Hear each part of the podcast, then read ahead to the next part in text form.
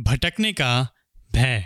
तेरी भलाई कितनी महान है जो तूने अपने भय मानने वालों के लिए संचित कर रखी है और मनुष्यों के सामने उन पर की है जो तेरी शरण में आते हैं। भजन 31:19। भजन 31:19 से दो महत्वपूर्ण सत्यों पर ध्यान दें। पहला, परमेश्वर की भलाई। परमेश्वर की एक विशिष्ट भलाई है, अर्थात न केवल परमेश्वर की वह सामान्य भलाई जिसे वह सब लोगों पर तब दिखाता है जब वह सूर्य को भलों और बुरों दोनों पर उदय करता है, मत्ती 5:45, परंतु एक विशिष्ट भलाई भी है जो इस भजन के अनुसार उसके भय मानने वालों के लिए है। यह भलाई मापे जाने की क्षमता से बढ़कर कहीं अधिक महान है या अंतहीन है। यह सर्वदा के लिए बनी रहती है। यह सर्वव्यापक है। उसके भय मानने वालों के लिए केवल भलाई ही भलाई है। सब बातें उनकी भलाई को उत्पन्न करती हैं।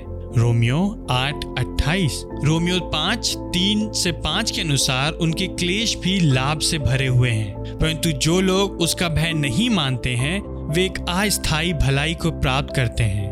रोमियों 2:4-5 इसे इस प्रकार से वर्णित करता है, या तू उसकी कृपा, सहनशीलता और धैर्य रूपी धन को तुच्छ जानता है और नहीं जानता कि परमेश्वर की कृपा तुझे मन परिवर्तन की ओर ले आती है, परंतु अपने हटीले और अपरिवर्तित मन के कारण तू परमेश्वर के प्रकोप के दिन के लिए और उसके सच्चे न्याय के प्रकट होने तक अपने लिए क्रोध संचित कर रहा है। कृपा, सहनशीलता, धैर्य, दया, भलाई, परंतु इसका प्रत्युत्तर परमेश्वर के भय के स्थान पर हठीपन होता है। तो यह प्रथम सत्य है, परमेश्वर की भलाई। दूसरा, परमेश्वर का भय। परमेश्वर का भय मानना उससे भटक जाने का भय है, इसलिए यह परमेश्वर में शरण लेने में स्वयं को अभिव्यक्त करता है। यही कारण है कि भजन 31:19 में दो स्थितियों का उल्लेख है, प्रभु का भय मानना और उसमें शरण लेना।